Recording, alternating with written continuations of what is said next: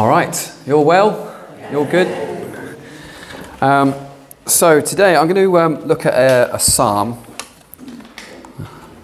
I was in the middle of the. Uh, I did. I woke up about three o'clock in the morning this morning, and it was just like bing, just wide awake. So I just thought, well, why fight it, right? Just go up and get up and do some stuff. And uh, as I was meditating, uh, I was meditating on this psalm, which is um, Psalm 145 and we're looking at verse 13b. B is the second half of verse 13, in case you wonder what I'm talking about. So, uh, verse 13b. And uh, it says, The Lord is faithful in all his words and loving in all his deeds. The Lord supports all who fall and raises all who are bowed down.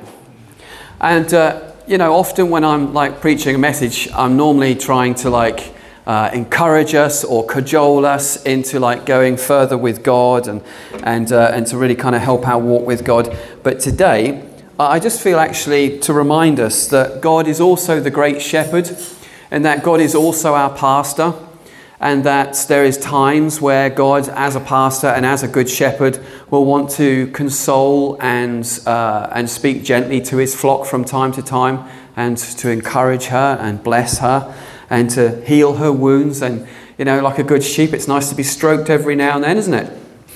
Yeah, I don't know, but I like to be, well, no, let's not go there. So, um, so dig my own hole. Um, wow. So, the Lord is faithful in all his words. And I just want to start with that. The Lord is faithful. And that's, that's you see, when, we, when we're reading about Psalms, um, quite often, I mean, I, I, read, I read by some theologian who said, well, when you read the Psalms, you, you kind of got to switch off your theology brain because actually what the Psalms teach isn't really theology. It's not stuff you can build your life on and all this kind of stuff. And I was like, well, that, that, doesn't, that doesn't seem to ring true for me. But actually, the Psalms are amazing. And they're full of theology. It doesn't matter if you're Old Testament saint or a New Testament saint. It, it, bridges the Testaments. It's not, you know, it's like, oh, that's Old Covenant. It doesn't seem to work with the Psalms. They seem to transcend those covenants.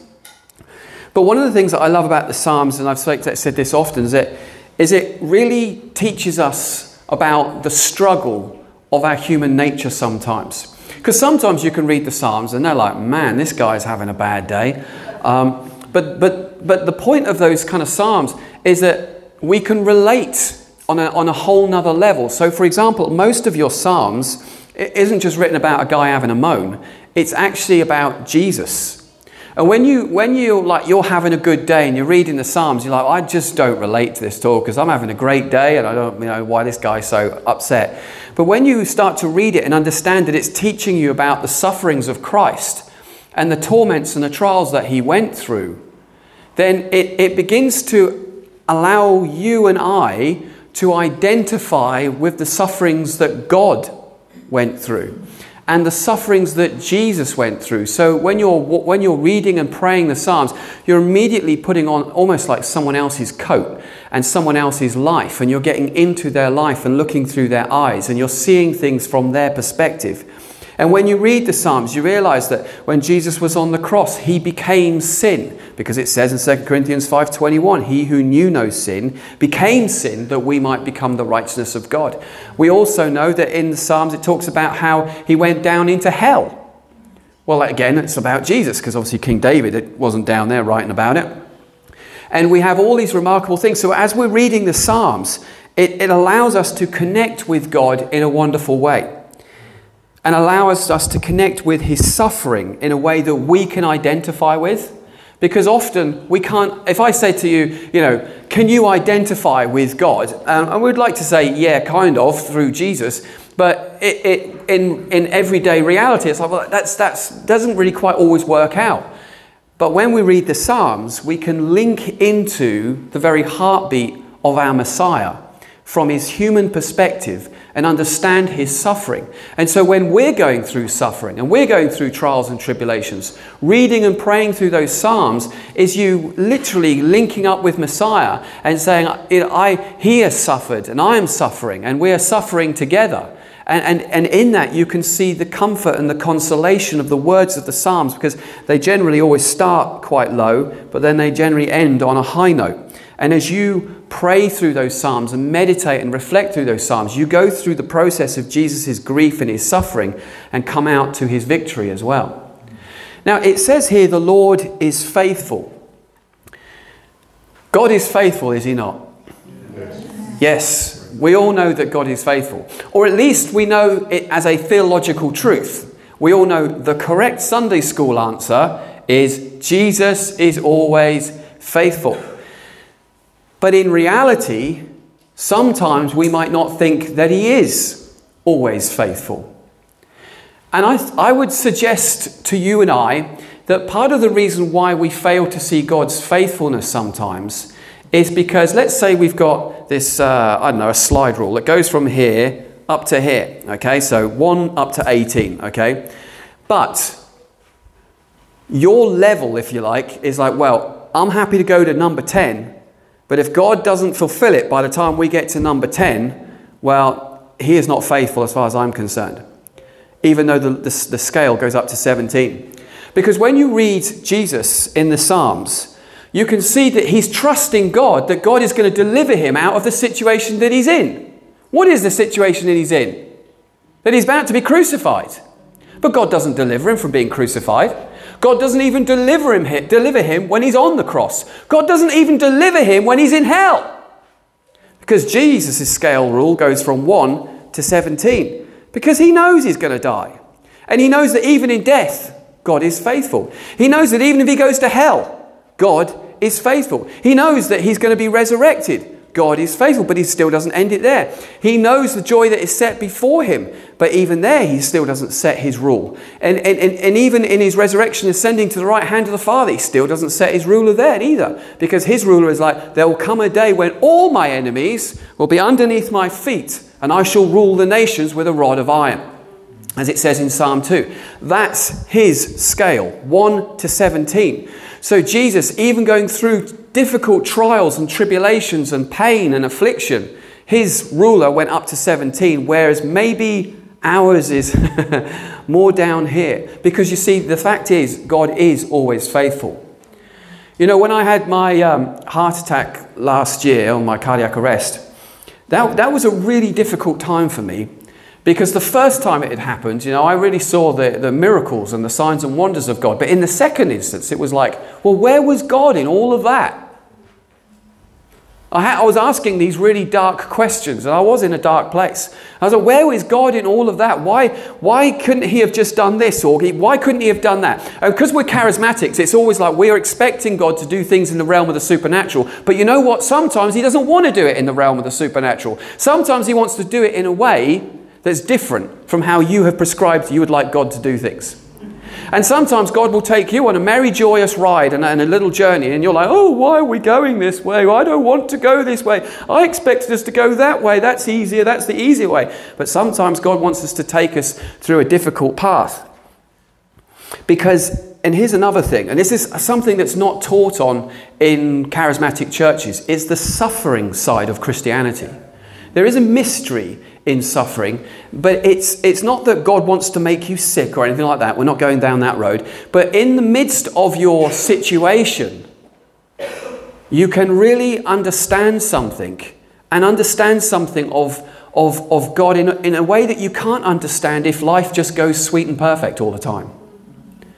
And sometimes God wants to take you down a path so that you really do know that in that dark place, that God is with you that He will never fail you or forsake you, and He is absolutely with you in that dark place. And sometimes we need to remember that. And unfortunately, in the place of remembering that, we have to go through some valleys. Oh, we always want to be to the top of the mountain, glory be to God, because that's where all the victory is. But actually, I've learned over the years in my Christian faith that I actually um, enjoy the valleys now. Not all of them, but some, most of them. Because in the valleys is the place where character is shaped. In the valleys is the place actually where you get closer to God. In the valleys is where, thing, where, where business is done. It's all very well good when you're on the top of the mountain. It's like, hallelujah, I'm just so excited about Jesus and everything is so great and glorious. But that's not real It's real for a time, it's your victory, but actually, the real place, and actually in valleys, is where all the fruitfulness takes place. On the top of the mountains, you don't tend to get a lot of fruitfulness up there. You get jarly, ragged rocks and some grass and some stuff, but things generally don't grow very well at the top of the mountain. It's in the valleys where things grow. And so, if you're going through some stuff, God wants to encourage you is that He is faithful.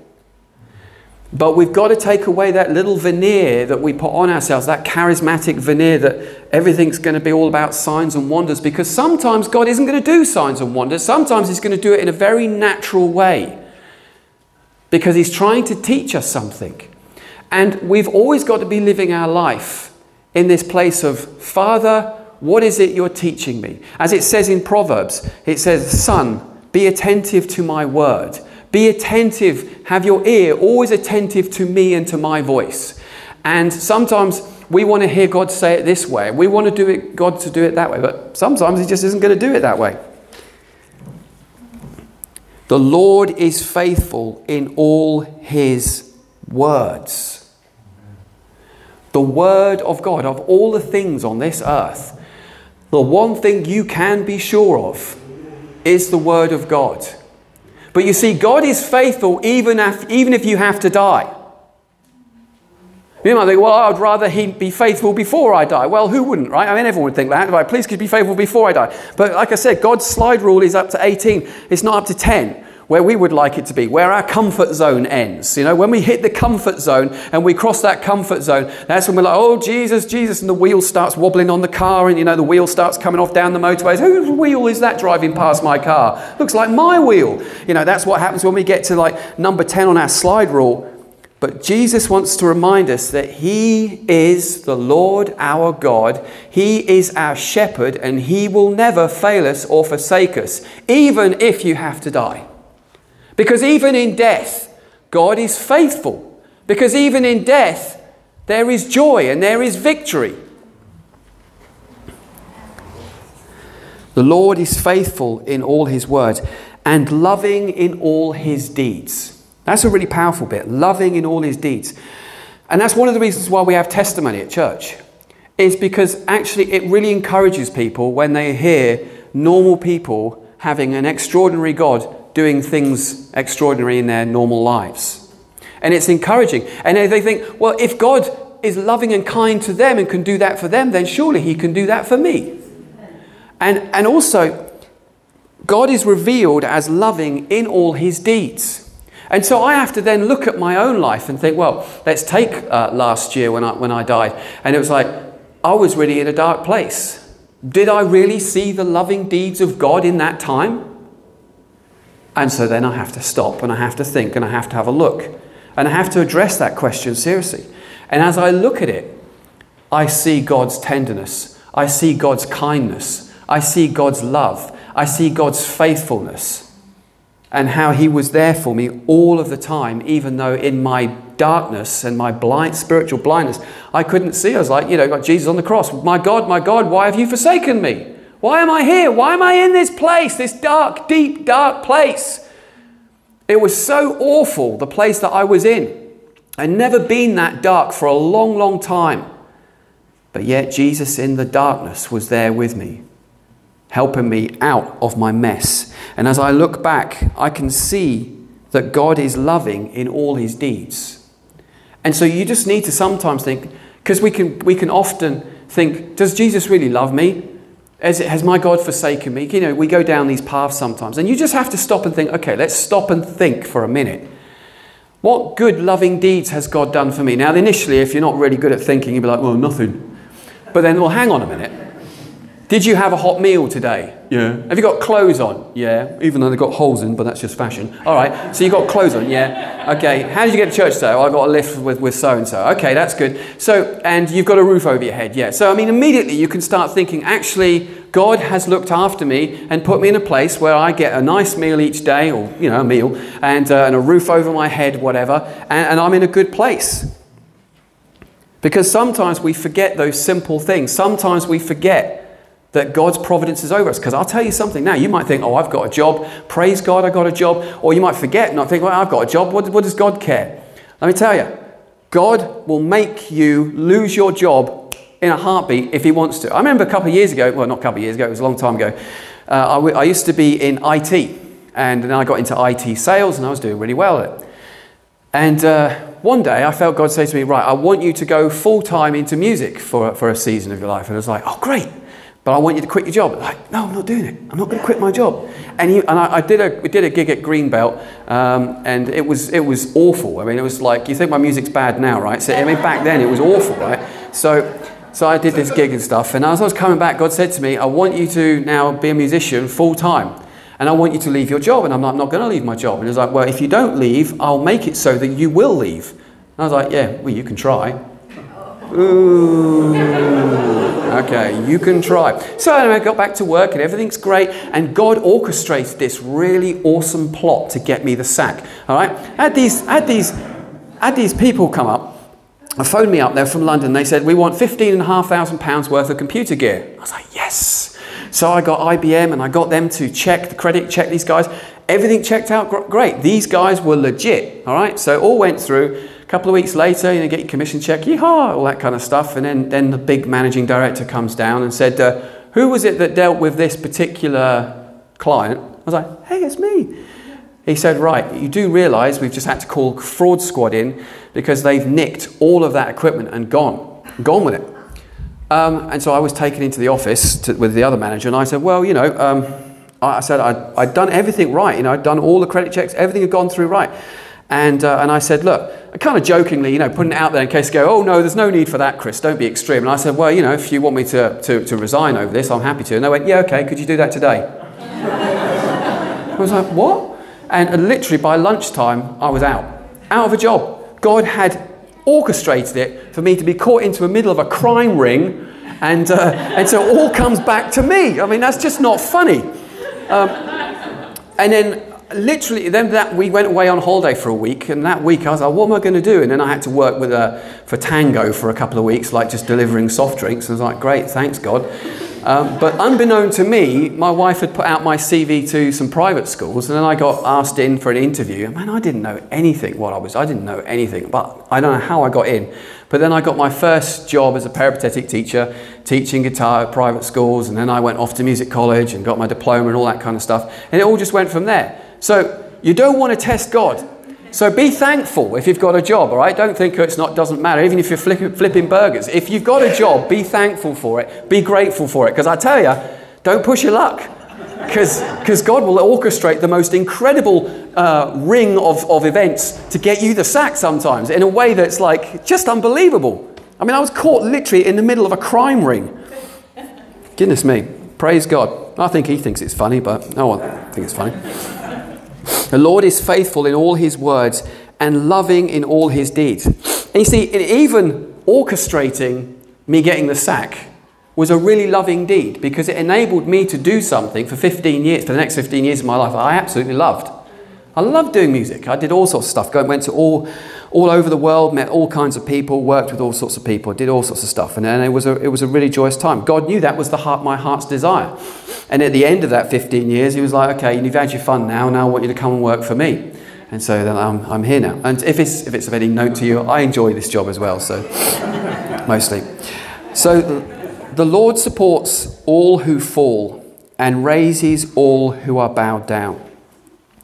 And this is what I, I feel the Holy Spirit wants to convey to us today is that, you know, sometimes if we have an incorrect view of God the Father, we can think him of this great, mighty, smiting God that you've broken his commandments and therefore, you know, out the door sort of thing. But actually, when, when you're in a covenant relationship with God and we make mistakes and we fall and, and we do things that we shouldn't have done from time to time, God is always there you know, the, the parable of the prodigal son. The father is always waiting for the son to come back. Please come back. Please come back. Please come back. Every day he was stood there waiting for his son to come back. And the psalmist here is saying that the Lord supports all who fall and raises all who are bowed down. You may be bowed down by grief right now. You may be bowed down by pressures that are beyond your control. You may be bowed down by debt all manner of things may be encroaching, or just depression, or just things that are just bordering in onto your life right now. But you need to know this is the Lord supports all those who fall. And you know how the Lord supports people who fall? Through you and me. Amen. We are his body. And, and acts, simple acts of kindness and generosity and helping one another goes a long way for a lot of people.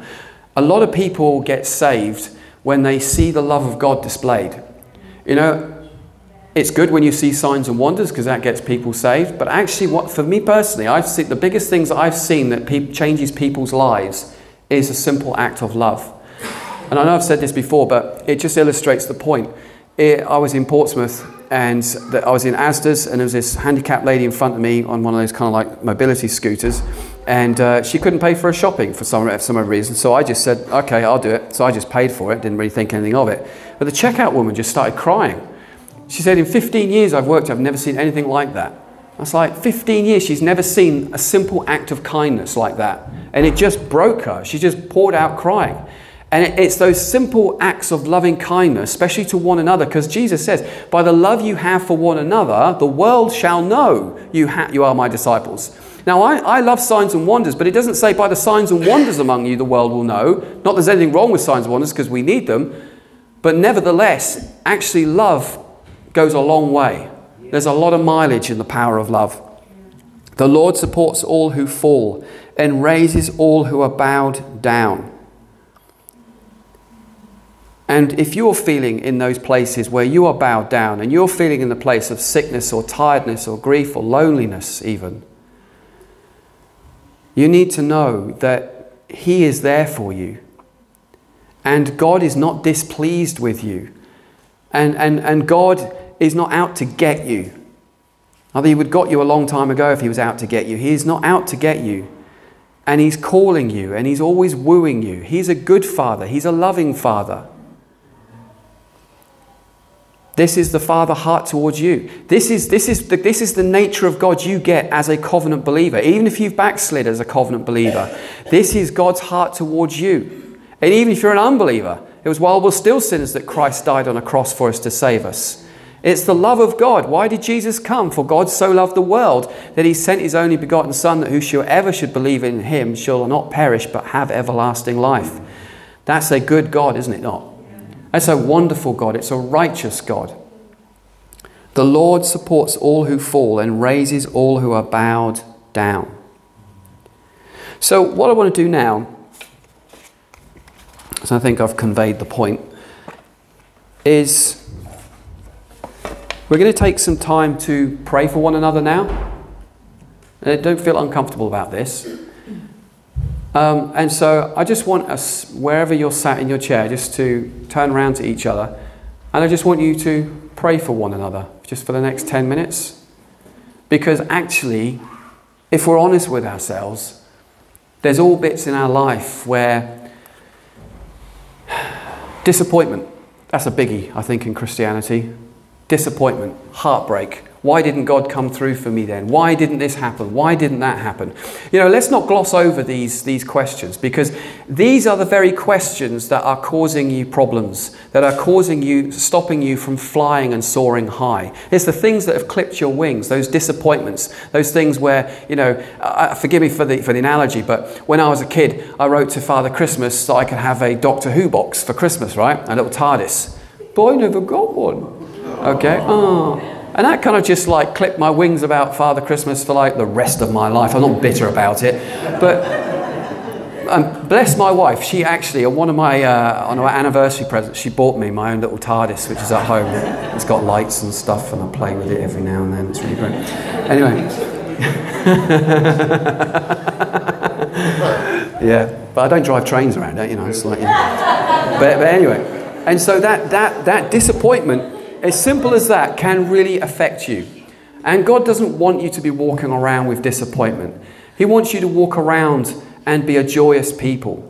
Yes, there are times where we're going to go through difficult times. Yes, there are times where it's, we do suffer in our lives and we do suffer through our walk of faith with God as well. But I want you to take some time. I want us to pray for each other now, but I want to finish with this that when you are feeling low and alone and in a place of grief. I want you to open the Psalms And I want you to pray through those Psalms and see that Jesus went through an agonizing aloneness as well. Jesus went through times of great oppression in his life. Jesus went through times where everybody was against him. Jesus had times in his life where everybody betrayed him.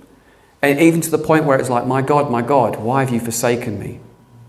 I mean, if Jesus says that, then that gives us some hope and some encouragement that maybe we've said that from time to time and maybe God is there for us as well.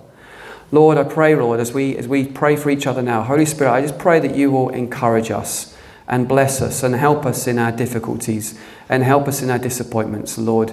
And we thank you, Lord, that you are the good shepherd and you tend your flock and you look after your flock.